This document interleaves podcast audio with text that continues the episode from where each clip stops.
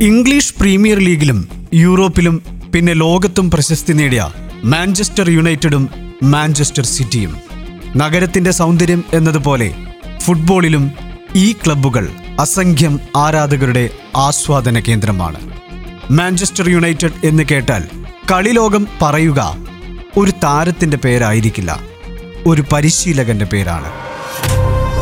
ആ ക്ലബ് അറിയപ്പെടുന്നത് sir Alexander Chapman Ferguson എന്ന അലക്സ് ഫെർഗൂസിന്റെ പേര്. ഇരുപത്തിയേഴ് വർഷം ഒരു വലിയ ക്ലബിന്റെ അമരത്തിരിക്കുക എന്നത് ചെറിയ കാര്യമല്ല. ഇന്ന് കാൽപന്ത് കളിയുടെ കഥ തേടിപ്പോകുന്നതും അതുതന്നെ. കോച്ചിങ് ആയിരുന്നില്ല ഫെർഗിയുടെ പ്രൊഫഷൻ. ശക്തനായ മുൻനിരക്കാരനായിരുന്നു കുട്ടിക്കാലത്ത് അദ്ദേഹം.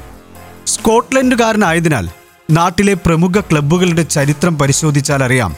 ആ പ്രമുഖ നിരയിലെല്ലാം ഫെർഗി കളിച്ചിരുന്നു. റേഞ്ചേഴ്സാണ് രാജ്യത്തെ വൻകിടക്കാരിൽ ഒരാൾ. ജുൻഫർമിൻ അത്ലറ്റിക്കോ മറ്റൊരു പ്രഗത്ഭരാണ്. സ്കോട്ടിഷ് ലീഗിൽ സ്ഥിരമായി കളിച്ചിരുന്ന ഇവർക്കൊപ്പം ദീർഘകാലം ഗോൾ വേട്ടക്കാരനായതിലൂടെ ഫെർഗിയിലെ ഫുട്ബോളർക്ക് ഗെയിമിനെക്കുറിച്ച് വ്യക്തമായ രൂപമുണ്ടായിരുന്നു. കളിക്കളം വിട്ട ശേഷമാണ് അദ്ദേഹം പരിശീലകനായി മാറിയത്. അബർദീൻ എന്ന പ്രമുഖ സ്കോട്ടിഷ് ക്ലബിന്റെ ചരിത്രമെടുത്താൽ ആദ്യം കാണുന്ന പരിശീലക നാമമാണ് ഫെർഗി.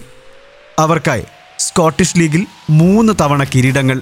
സ്കോട്ടിഷ് കപ്പും പിന്നെ ആയിരത്തി തൊള്ളായിരത്തി എൺപത്തി മൂന്നിൽ യുവേഫ കപ്പ് വിന്നേഴ്സ് കപ്പും സ്വന്തമാക്കിയ ഫെർഗി ആയിരത്തി തൊള്ളായിരത്തി എൺപത്തി ആറിൽ ലോകകപ്പ് കളിച്ച സ്കോട്ടിഷ് ദേശീയ ടീമിന്റെ പരിശീലകനായിരുന്നു. സാക്ഷാൽ ഡിയാഗോ മരഡോണ മിന്നിയ ആ ലോകകപ്പിന് ശേഷമാണ് ഫെർഗി മാഞ്ചസ്റ്റർ യുണൈറ്റഡിന്റെ അമരക്കാരനായി മാറുന്നത്. എൺപത്തിയാറിൽ തുടങ്ങിയ കരിയർ രണ്ടായിരത്തി പതിമൂന്ന് വരെ ദീർഘിച്ചപ്പോൾ ഉയർച്ചകളിലും താഴ്ചകളിലും ഫെർഗിയായിരുന്നു മാഞ്ചസ്റ്റർ യുണൈറ്റഡ്. അദ്ദേഹം ചുമതലയേൽക്കുമ്പോൾ അച്ചടക്ക കാര്യത്തിൽ വളരെ പിറകിലായിരുന്നു യുണൈറ്റഡിന്റെ താരങ്ങൾ. Norman Whiteside Bryan Robson തുടങ്ങി അക്കാലത്ത് ടീമിലുണ്ടായിരുന്ന പല പ്രബലരും ഫിറ്റ്നസിന്റെ കാര്യത്തിൽ വളരെ പിറകിലായിരുന്നു. ഇരുപത്തിരണ്ട് ടീമുകൾ കളിച്ചിരുന്ന പ്രീമിയർ ലീഗിൽ അദ്ദേഹം ചുമതലയേൽക്കുമ്പോൾ ടീം ഇരുപത്തിയൊന്നാം സ്ഥാനത്തായിരുന്നു. പക്ഷേ ഫെർഗി വന്നു ഒരു സീസൺ കൊണ്ട് പതിനൊന്നാം സ്ഥാനത്തേക്ക് വന്നു. ആയിരത്തി തൊള്ളായിരത്തി എൺപത്തിയേഴ് എൺപത്തിയെട്ട് സീസണിൽ അദ്ദേഹം പുതിയ താരങ്ങളെ സ്വന്തമാക്കി. അങ്ങനെ അടുത്ത സീസണിൽ ടീം ലിവർപൂളിന് പിറകിൽ രണ്ടാം സ്ഥാനത്ത് വന്നു. പക്ഷേ അടുത്ത സീസണിൽ പരാജയങ്ങളും എത്തി. അതോടെ വിമർശകരും സജീവമായി. ആയിരത്തി തൊള്ളായിരത്തി എൺപത്തിയൊൻപത് തൊണ്ണൂറ് സീസണിൽ ലീഗ് കപ്പ് സ്വന്തമാക്കാനായത് ഫെർഗിയുടെ യുണൈറ്റഡ് ചരിത്രത്തിലെ വഴിത്തിരിവായി. എഫ് എ കപ്പും ടീം നേടിയതോടെ വിമർശകർ പിൻവാങ്ങി. അടുത്ത സീസണിൽ ബാഴ്സലോണയെ പരാജയപ്പെടുത്തി യൂറോപ്യൻ കപ്പ് വിന്നേഴ്സ് കപ്പ് സ്വന്തമാക്കി. ഗോൾ കീപ്പർ പീറ്റർ ഷിമിച്ചേലിനെയും വാൻ ഗിഗ്സിനെയും പോലെയുള്ള ശക്തർ ടീമിലെത്തി. ആയിരത്തി തൊള്ളായിരത്തി തൊണ്ണൂറ്റി രണ്ട് തൊണ്ണൂറ്റി മൂന്ന് സീസണിൽ ടീം പ്രീമിയർ ലീഗ് കിരീടം സ്വന്തമാക്കി.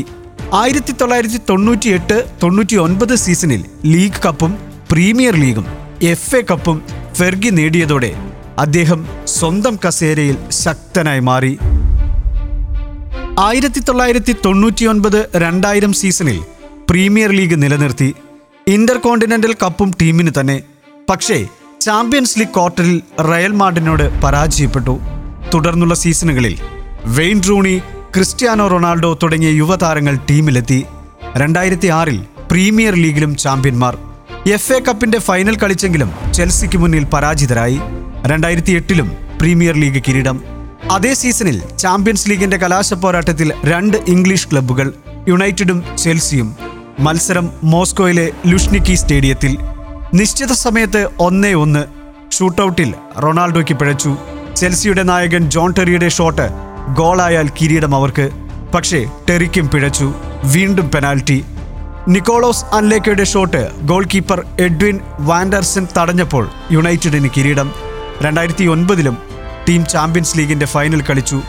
പക്ഷേ മെസ്സിയുടെ ബാഴ്സിലോണയോട് തോറ്റു. രണ്ടായിരത്തി ഒൻപത് പത്ത് സീസണിൽ വീണ്ടും പ്രീമിയർ കിരീടം. അങ്ങനെ കിരീടങ്ങൾ ഏറെയായിരുന്നു.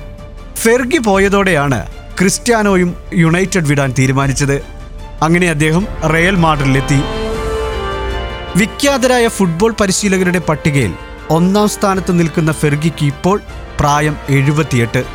പക്ഷേ ഈ പ്രായത്തിലും കളിയെ വിലയിരുത്താനും കളിക്കാർക്ക് ഉപദേശങ്ങൾ നൽകാനും അദ്ദേഹം റെഡി റൊണാൾഡോയെ പോലെയുള്ള വൻ താരങ്ങൾ പോലും പ്രതിസന്ധി ഘട്ടത്തിൽ വിളിക്കുന്ന ആദ്യ വ്യക്തിയും മറ്റാരുമല്ല. സർ അലക്സാണ്ടർ ചാപ്മാൻ ഫെർഗൂസൺ എന്ന അലക്സ് ഫെർഗൂസ്.